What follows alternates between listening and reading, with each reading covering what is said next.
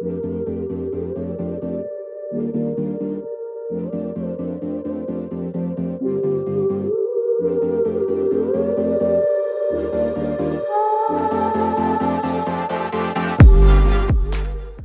to the second season of Alternative Parenting Podcast, where we learn how to guide our kids to find their own path while supporting them in cultivating traits that will empower them to live a life of fulfillment, meaning, and satisfaction. I'm your host, Efrata Mira.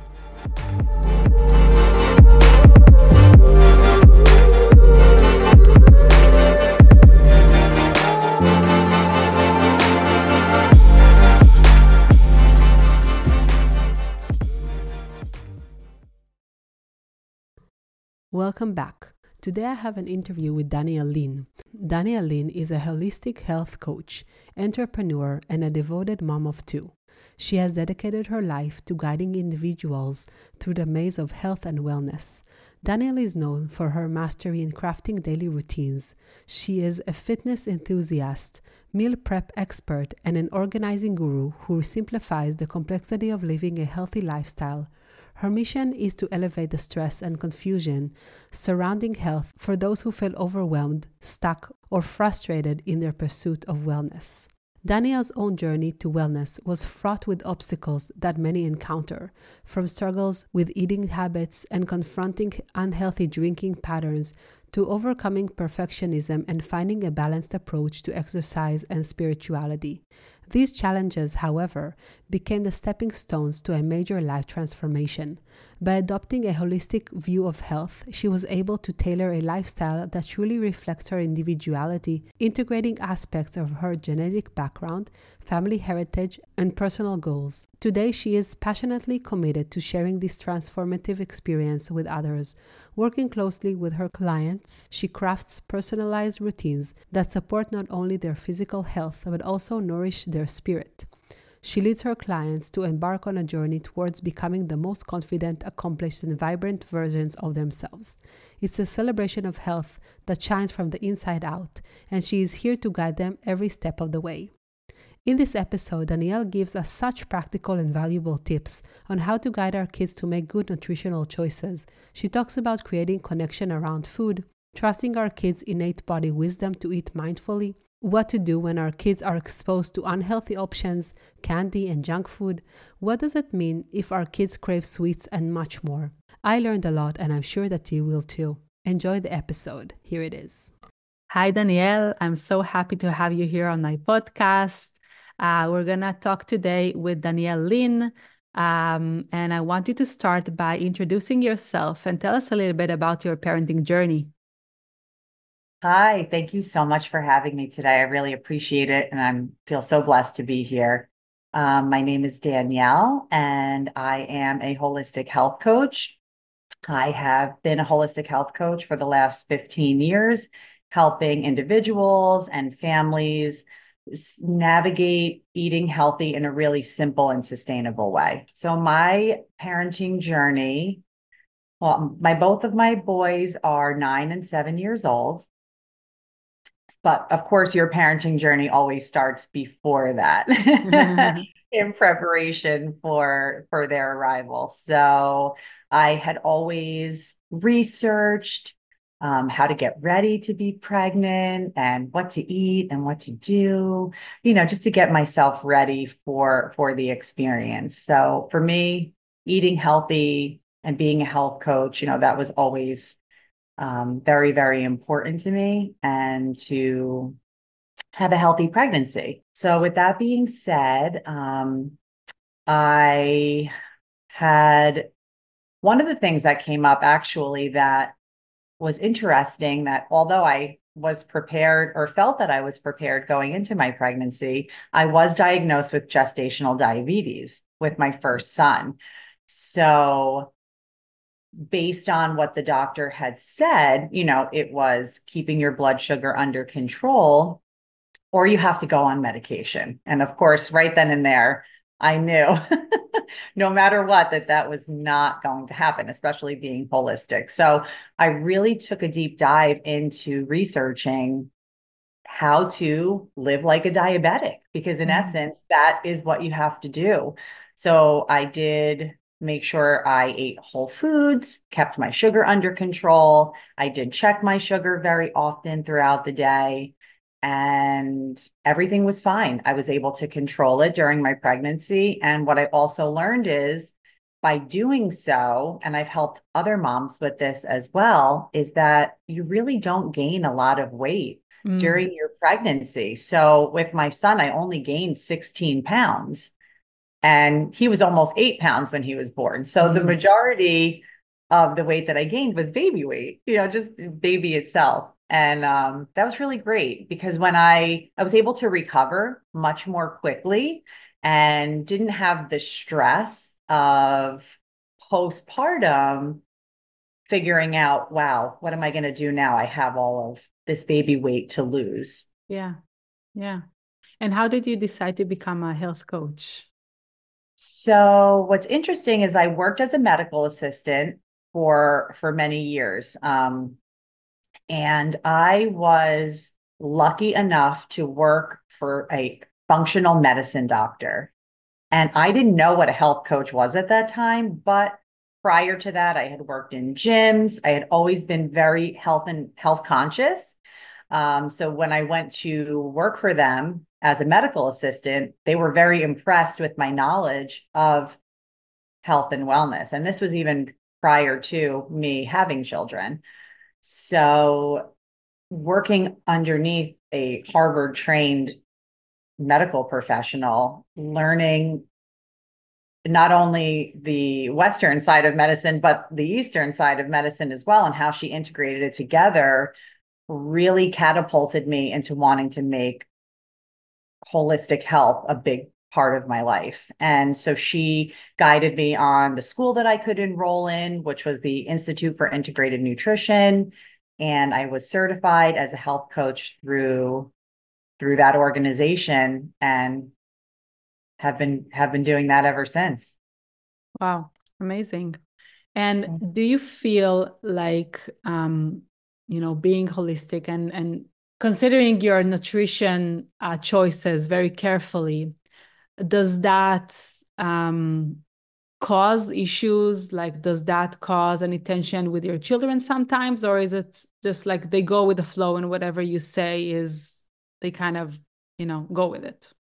Yeah it can at times. You know i feel like you can live in your bubble right of your your own world right? Your your choices that you make inside your home. But they're still going out into the world they're still being exposed to marketing and advertising whether it be on the tv and the computer just being out and about in general um their friends you know we i pack lunches every day so they're getting homemade, whether it's meals or sandwiches or whatever the case might be. And then they see their friends eating Oreos and Doritos and why can't I have that? Or, you know, they they do we have a lot of conversations around it. And I do my best to educate them so that they understand, you know, what's actually inside of what is a Dorito made out of, right? We go over nutrition labels. I show them healthy alternatives when we're out in the store.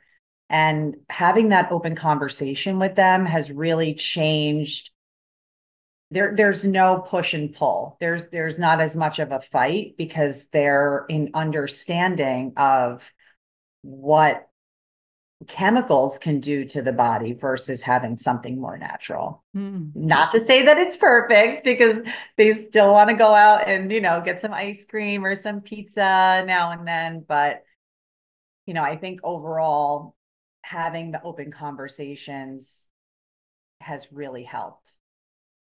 And how was it when, like, before you were able to have conversations with them when they were like just little and they were toddlers and they didn't really have they couldn't understand like what you were explaining to them and they wanted that candy in the, in the birthday party or something right right no that that can be very challenging navigating that um i think that you know and i've been on my own journey as a mom and as a health coach like there were points in my life where i actually brought my own food places because i was very concerned with them being exposed to to things early on. So I went through that phase of life. Um, where when they were younger, they really didn't know any better. So I could get away. Mm. I could get away with it a little bit more. But as they got older and they started to understand, you know, I had to say to myself, okay, they're eating well 90, 95% of the time. So it's okay for them to be able to experience food with their friends in these social settings because I don't want to cause them anxiety around food. Mm. That is the last thing that you want because I think when that happens, then you're going to have a harder time getting them on board with eating healthier on a regular basis. Yeah, I think that's a great point because well, when they're younger, we actually have more control of their nutrition yes. and what we give them. And we can just give them another cake, you know, whatever it is in a birthday party. But when they get older, they start asking more questions and it's and they want to do whatever their friends are doing right and they want to have whatever their friends are having and that makes complete sense um, and i think it's it's good that we can be flexible in that way to to yes. know that okay we are providing 99% of their food and we know that 1% of the food if it's going to be junk is not going to kill them right. Um, yeah but what it what it is going to do is is it's not going to make them feel that they're um they're they're not experiencing something that other people are experiencing and then you know if if they're deprived of something then when they get older i like i believe that if you're deprived of something when you get older that's the only thing that you want. Like you, you yes. were if you weren't able to have coca-cola and doritos and and, and oreos uh, growing up you will like get to the point where your parents your parents can't control you anymore and you're just gonna go off binge you know binge on those for i don't know how long until you just feel yeah horrible right, right. so yeah I, I couldn't agree more but what's really fun and what I, I pride myself on doing and how i guide some of my clients that are in a family setting is having a healthy alternative so, mm. for instance, you mentioned Coca Cola. There's two products that are out that I love that are um, alternatives to soda. One's called Olipop, and the other one's Poppi You may have heard of them, but they taste like soda, but they are low in sugar. They are friendly for the gut. They have such a variety of flavors. So, you know, w- without feeling like I have to tell my kids no, I say, can we try this instead? Let's mm. try this. Let's explore this. Or if it's a dessert, you know, or something, I'm like, well, why don't we get the ingredients and we can make this together instead of buying cookies in a box why don't we make them? So I, I have been shifting more towards creating time together and creating the experience and also showing them that we could really make something that tastes just as good or as better, store right? bought, right? Or even better. And it's just opened up a lot of connection opportunities with my kids and conversations around food in a healthy way. So, again, like I said, even being a health coach for so long, I had to go through my own personal journey with navigating real life experience with having the kids, having them grow up boundaries around food right and and and balance around food so i've been in the same boat as as a parent as many other people are too. So now i try to help educate them on how to navigate this space because it, it can be very frustrating. Yeah. And i think many parents you know we want to control right? We want to tell our kids what to eat and and how to eat and when whatever.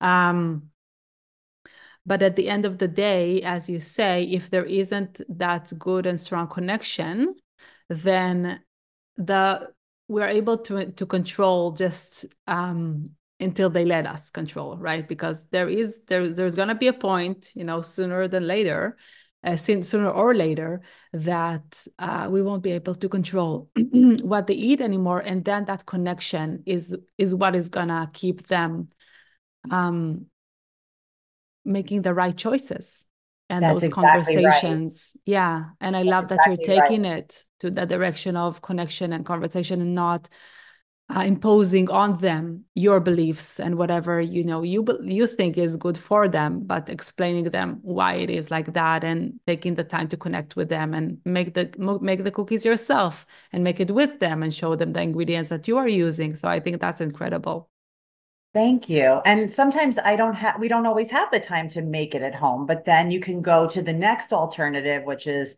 the healthier store bought option, right? So I, I look at everything in tiers, you know, like tier one, make it at home, tier two, Yeah. buy it healthy in the store. And again, there's going to be times where, like I said, when I'm at the birthday party or I'm at the Christmas, you know, Christmas dinner or, you know, somebody's uh, a celebration and there's those options aren't there. But like you said before it's the 1 or 2% time in the in their lives that they're having this it's not it's not going to make or break. Unless the child has an allergy then obviously you have to or a, a big sensitivity you have to work around that.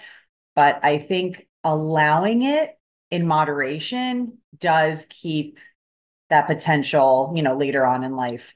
Binging or them hiding food you know, or feeling like they have to sneak around to get it. I feel like that would be lessened if they understood the value of balancing everything out. Yeah. So, how much in your coaching practice do you talk to people? I mean, I'm, I'm sure that you teach people how to choose the right foods, but how much do you also talk to them about um, being aware of when they're hungry and eating when they're hungry and being aware of when or when they're full and being like mindful around eating is that something you also practice with your clients that is a huge part of what i do with my mm. clients because a lot of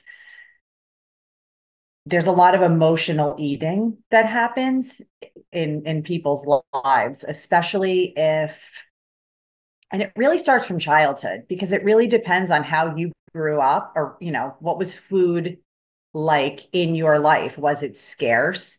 Did you grow up where maybe you were on food stamps right? And food healthy food was not an option. Or did you grow up in a household where food was everything right? Life was revolving around food like um, in the italian culture for instance i'm italian. So everything. Everything was a celebration. Everything was about food. The the the more the more the better right?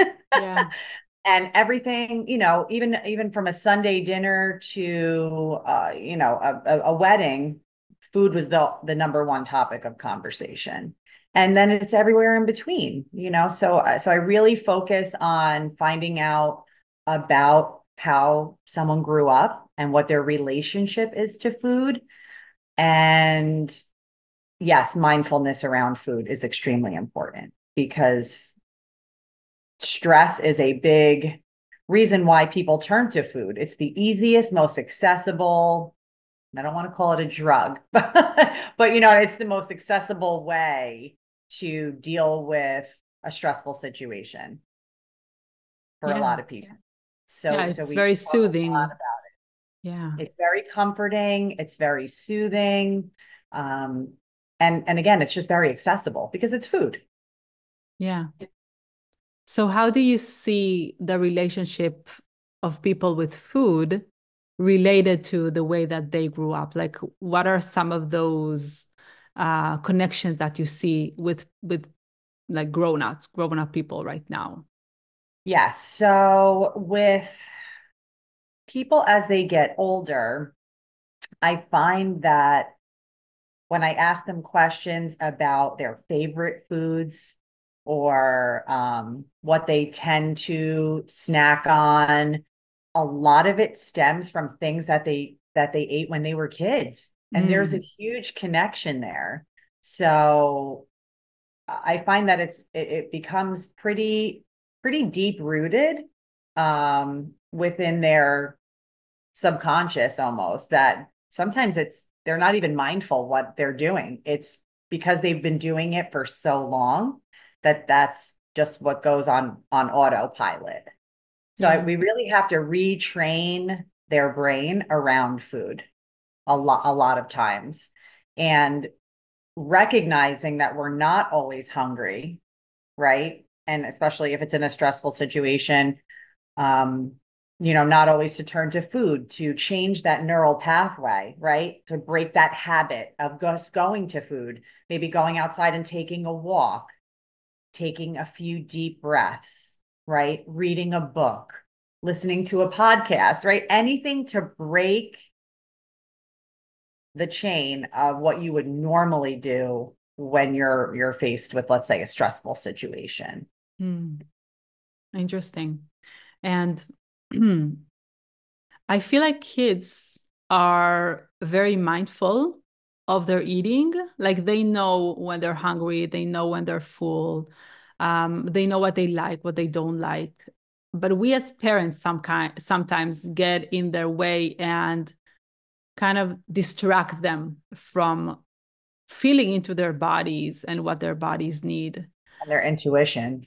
Your their intuition around food. And i was wondering what would you say in for to parents um, knowing that you know dealing with grown-ups that have these issues around food and knowing their history what would you say to parents to help them be more trusting of their of their children's relationship with their own with with food? Because i feel like they naturally they are mindful around food. Yes. um, so what we as parents can do in order to not hinder that, I guess. So what I again and being a, a parent and going on this journey as well, and I grew up in the era of you eat everything on your plate or you're not leaving the table type of thing, right? So there was a lot of punishment um, around food.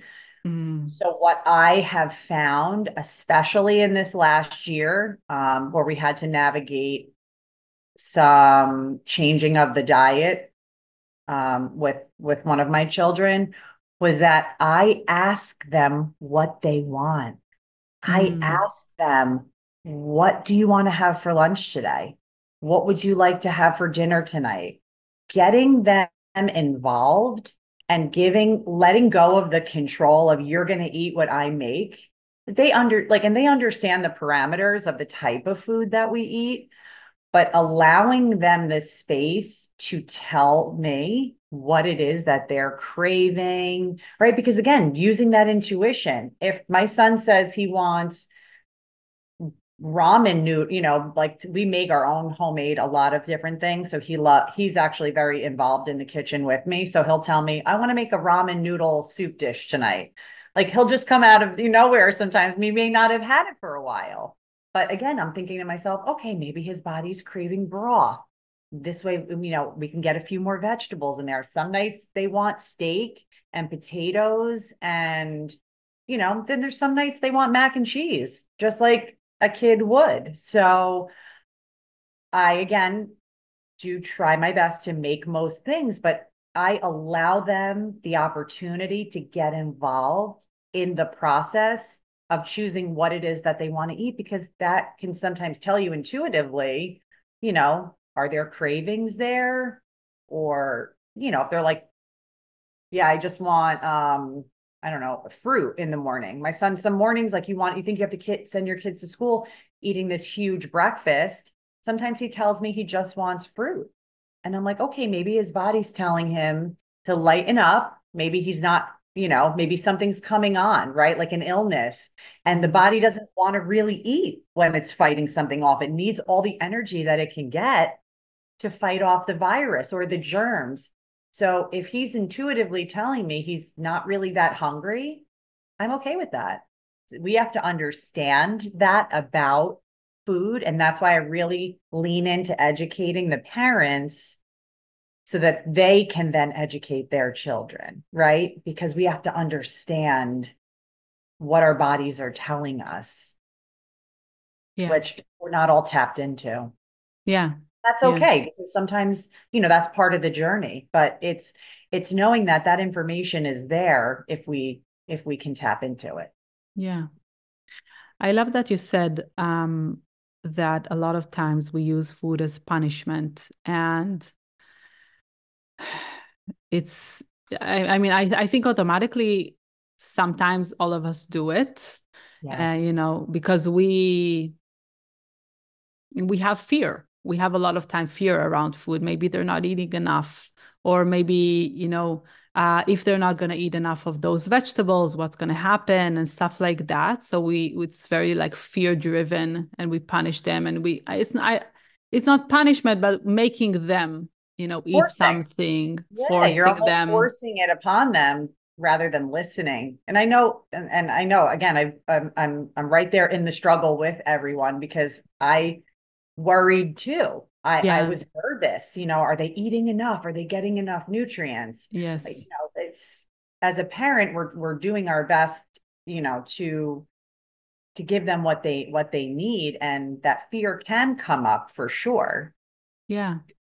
I know in my family them some space, you know, and then on the side note, a lot of things I do make, I hide a lot of veggies in my food when mm-hmm. I'm cooking so, for instance, when I make tacos, I will take a blender full of vegetables, blend them up, pour that into, let's say, the ground turkey mixture that I'm making with this with the this the taco seasoning or whatever and they have no idea it's even in there yeah so that allows me to take a little bit of a breath and go okay even though and i don't feel like i have to hide it from them all the time but there are kids that if they knew what was in something they wouldn't eat it like some people make butternut squash in their mac and cheese, right? If you're making a homemade mac and cheese, or you can blend cauliflower into it.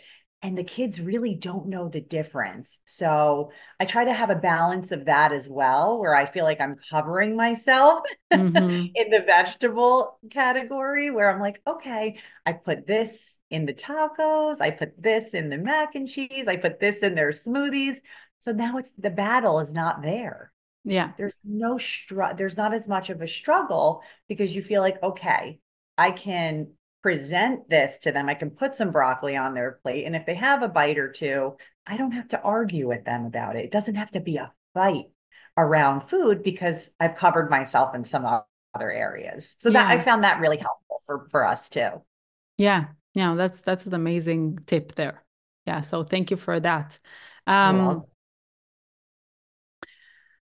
I was wondering what do you think? Like in my family, I have one child, my uh, six year old, who craves sweets all the time. Like he really loves sweets.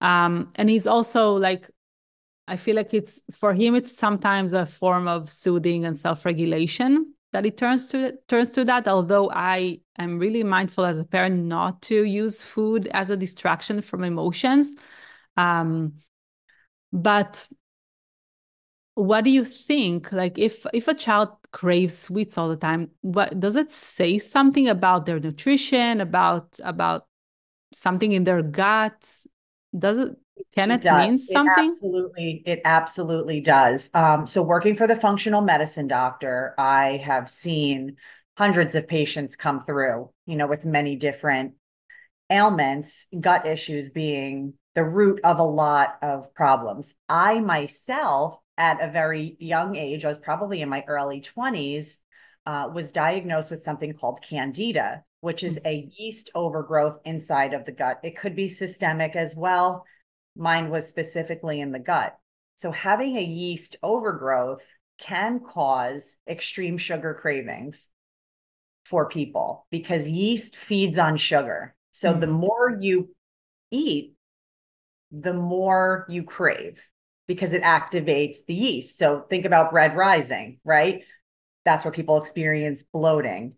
So that is something, depending on the level of, or I should say, depending on their symptoms, I would say to some people, you may want to check if you have a yeast overgrowth or if your child has a yeast overgrowth. Sometimes it's just balancing out their vitamins and their their minerals because a lot of the food today, even organic food, depending on where it's grown, we don't know if the soils, how depleted are they of nutrients? We don't know if it's getting shipped from another country. When did they pick it? Did they pick it before it was ripe? And when are you even eating it? Is it two weeks after the fact that it got, you know, that it was picked two weeks ago? Has it lost its nutritional value. Mm. So I do believe that, you know, obviously eating local is the your best bet if you can. So you're getting your most nutrient dense food, but just making sure that our vitamins and minerals are are balanced. And sometimes you'll you'll have to get testing done for that, and that can be done through different functional doctors. Um, but sometimes it's just making sure your kids get a multi a food-based multivitamin multi-mineral supplement Mm. And that and maybe just starting there so you don't feel like you have to invest all this money in testing but just by supplementing at first if you feel like there's any issues happening you know you can kind of observe and see do the sugar cravings have they become less and less because they're now getting they're more balanced so there, there are a few different things that you can do Interesting. in that situation And are there some types of food that you avoid no matter what at all costs for yourself and for your kids? we do we avoid gluten Mhm. um, at all costs. And there's two reasons for that. One is in this country, in the United States, wheat is hybridized. So it's not it's it's a it's a genetically modified food number one so you're the wheat let's say for instance if you're going overseas and you're in italy or in france you're getting a non-hybridized wheat so it's more natural form of wheat. Also in this country if it's not organic they're spraying everything with something called glyphosate which is a pesticide herbicide and it's in the product called Roundup, which most people are familiar with, which you spray outside to kill the weeds outside your house. That causes a lot of dysfunction in the gut. So not only are you getting, you're eating a wheat that's not in its most natural form, you're getting one that's covered in chemicals. So unless you're baking your own bread at home and you can purchase a flour, which a lot of them are accessible now, um, that is more, more of a non-hybridized wheat or einkorn flour, which Mm. is an, another flour that um, is non-hybridized. You can very easily, it's I've gone on that journey this year as well, which a lot of people have on the sourdough uh, Yeah. uh, bandwagon, and it, it's been great because everything's really fresh. Um, we don't have to totally avoid gluten that way, but when we are out in the world, you know, purchasing things, we do stay away from gluten and very minimal dairy, unless it's from, you know, a local farm. It's more of like a fresh cheese versus a processed cheese. So we, you know, we just we're we're just mindful. We're more mindful of of our choices when it comes to the dairy and the gluten. Okay. Is there any other thing or all the other things like if it's like a little bit, it's not that bad, do you think? Like Um, chocolate, candy, ice cream, you know, stuff like that. Yeah, I mean the same snacks. Yeah, the snacks I just again I try to buy for the most part, especially if it's not given at a birthday party or out at a restaurant. You know, I try to buy everything that has no refined sugars, you know, like things more from a natural source, like from dates or maple syrup or coconut sugar. So I just try to choose the, I know there's like good, better, best, right? So when Mhm. I'm purchasing things for my home, I try to get the best option. But when we're out, you know, it's it's more again trying to create the best balance so that there's there's no stress around around the topic of food. Yeah, yeah. Um, The artificial dyes, I would say, that's probably a big one for me Mm, um, mhm. because I see and have to deal with the repercussions of children after they, and I don't know if anyone else has experienced this, but most children are wild after they consume artificial dyes, you know, red 40, yellow, the blues, you know, it, it, it just, it really becomes a behavioral issue at that point. So again, I just Mm. try to avoid that, avoid that as much as possible because it's hard for everybody. when and and I see more hyperactivity in my kids now, especially that they're older. But when you have little kids, there's a lot of meltdowns. There's so there's a things that as a parent you have to navigate that become stressful for for you as an individual. So just trying to avoid those things. Yeah. Are, are but, better for not just the child, but for you as a parent. Yeah, yeah, yeah, yeah, definitely.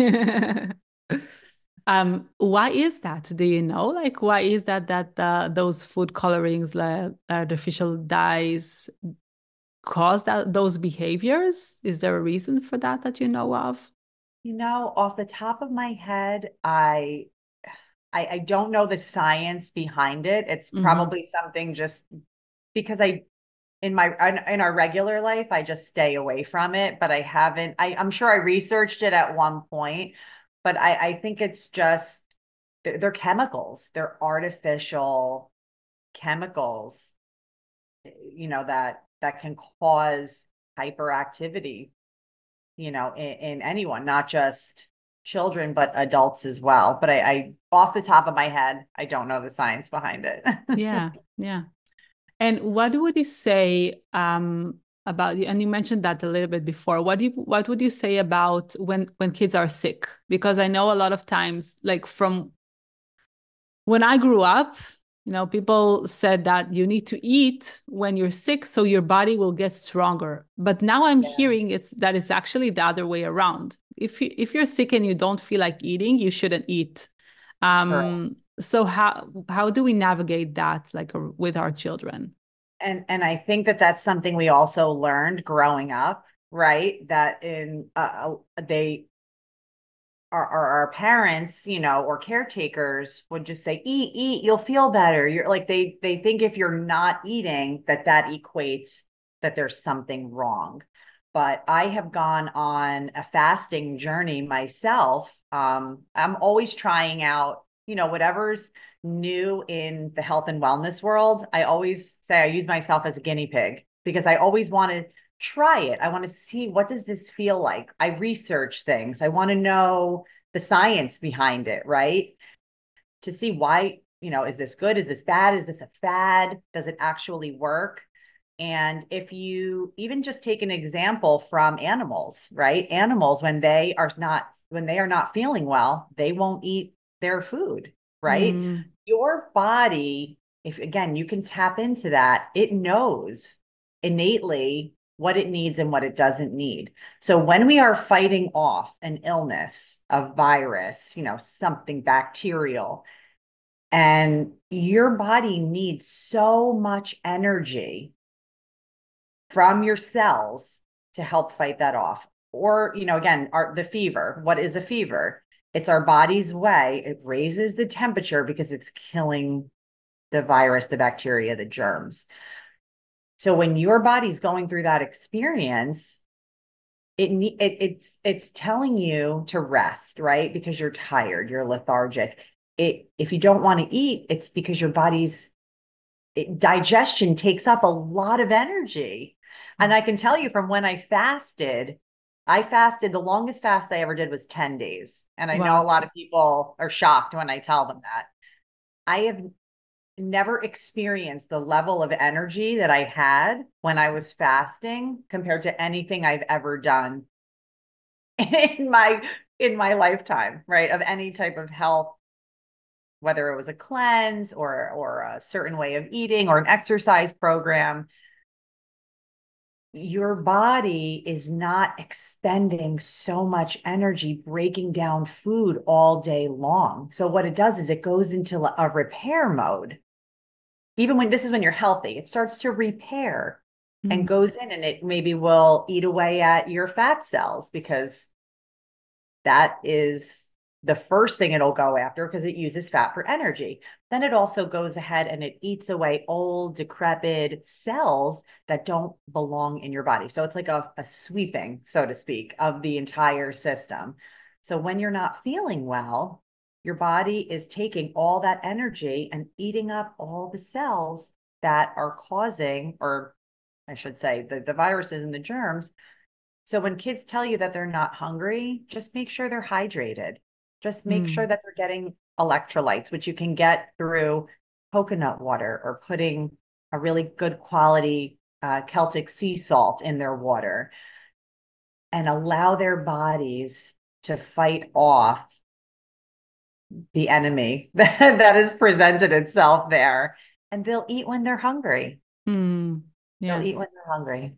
Yeah. So again, that's their body telling them we're recovering now. We can we can nourish and refuel ourselves. Mm, yeah. Yeah. It's it's again listening to them and trusting them that they feel their body and they know what they need. Yeah. Right. I mean, sometimes I'll offer, you know, just to see, do they want bone broth? You know, I'm- I'll make bone broth at home. Um, there's also a couple good high quality ones um, out in the stores. Again, just knowing what you're you're buying is important.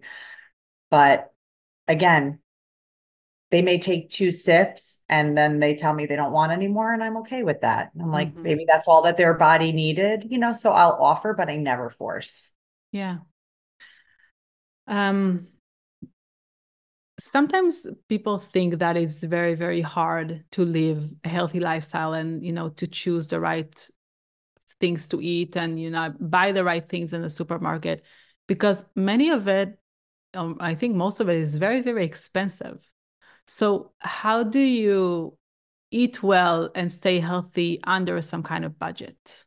Yeah, that's a good question, um, especially nowadays with inflation. And I see this post a lot in a lot of the moms groups that I'm a part of would be to, again, making, and there's a fine line because we're all very busy, right? Most parents, households, both people are working. They may not have the time to make everything themselves.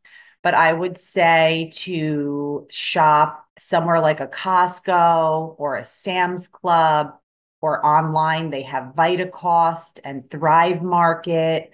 There's buying clubs like Azure Standard or Frontier Co-op.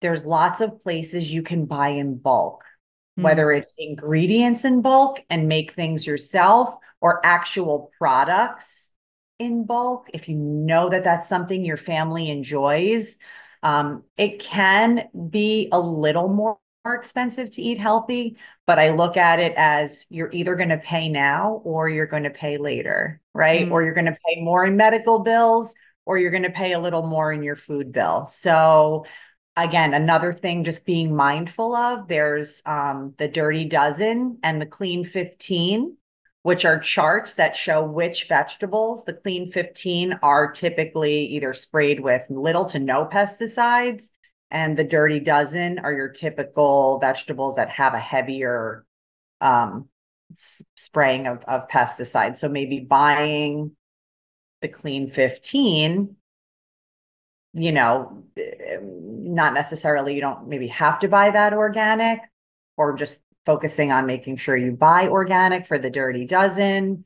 But I Mm. would say buying in bulk, you know, utilizing coupons and and using the buying clubs. You you can you can buy things, especially sometimes they'll offer, you know, buy two, get one free. So if it's something a particular product that you like that you know you use often, just have to be a little bit more of a savvy shopper. hmm Yeah. But it's it's doable and give yourself grace, you know, at the same time because you can o- if you only have so much money, you have to work within that budget. Yeah. Yeah. Um, thank you. Thank you so much, Danielle. This was so informative and I learned so much. Um, where are, how can our audience uh, follow you and see, learn more about your work, learn more from you?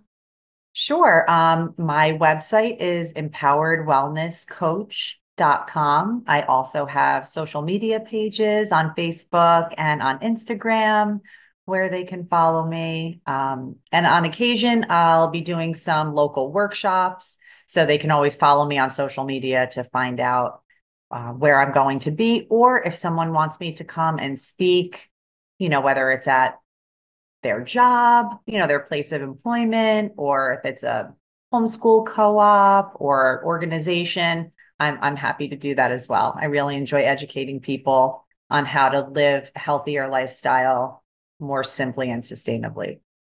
Amazing. Thank you so much. And I will link all those in the show notes. Great. Thank you so much again for having me. I really appreciate it. And I just want parents to know that they that they can do this. It's it's possible. It's a journey, but as long as you have guidance and the willingness to make some changes that that that they can do this. I want them to have confidence that they can. Thank you. Thank you so much, Danielle. You're welcome. What an insightful episode. Here are the main takeaways. Number one, having a conversation with our kids about our nutritional choices as a family is a great way to get them on board with our food choices. Number two, if your kids are eating well and being nourished the majority of the time, then you can feel comfortable to let them eat unhealthy from time to time. It's not going to have a huge impact on them, while it will not make them feel like they are being deprived of something that other kids are having. Number three, having a healthy alternative to foods and drinks that aren't healthy is a great way to let our kids eat those things while knowing that they are getting the better alternatives out there. Number four, Making your own sweets is a great way to make sure that even if they are eating the sugary stuff, at least it's made out of better ingredients, and it's also a great way to connect with your kids at the same time. Number five, our eating habits have a lot to do with what was ingrained in us growing up, so we want to be mindful of what habits we instill in our kids. Number six, kids are naturally mindful eaters. They know when they are hungry and full, what they like, what they dislike. If we trust them with their food choices, we will help them maintain those mindful eating habits for when they grow up. Number seven, if a child is craving sweets, there can be different reasons for that. Trying to give them a good food based multivitamin and multi-mineral supplement can be a good way to see whether something is lacking in their nutrition that makes them have those cravings. Number eight, when kids are sick, they are not hungry, and that makes complete sense because their body is fighting off a virus or a bacteria and needs to save their energy for that. Number nine, there are different ways that you can eat healthy on a budget buying in bulk, making more food at home, buying the dirty dozen veggies organic, and the clean 15 not. Number 10, you can raise kids and teach them good nutritional choices. It's possible.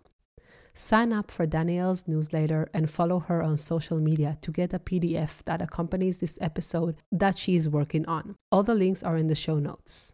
Talk to you next week. Bye for now.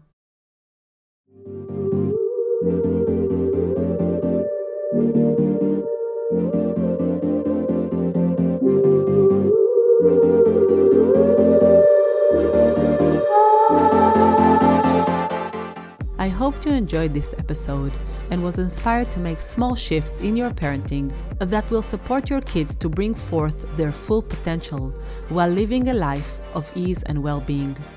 To support this show, please make sure to subscribe and rate the show. Leaving a comment can be very helpful in promoting the show on the podcast platform. If you think that this can benefit other parents, please share this podcast with them.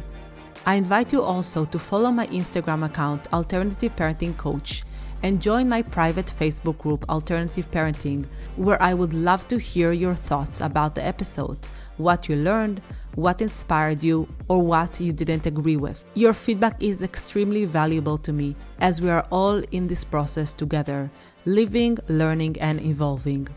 Thank you again, and I'll talk to you soon.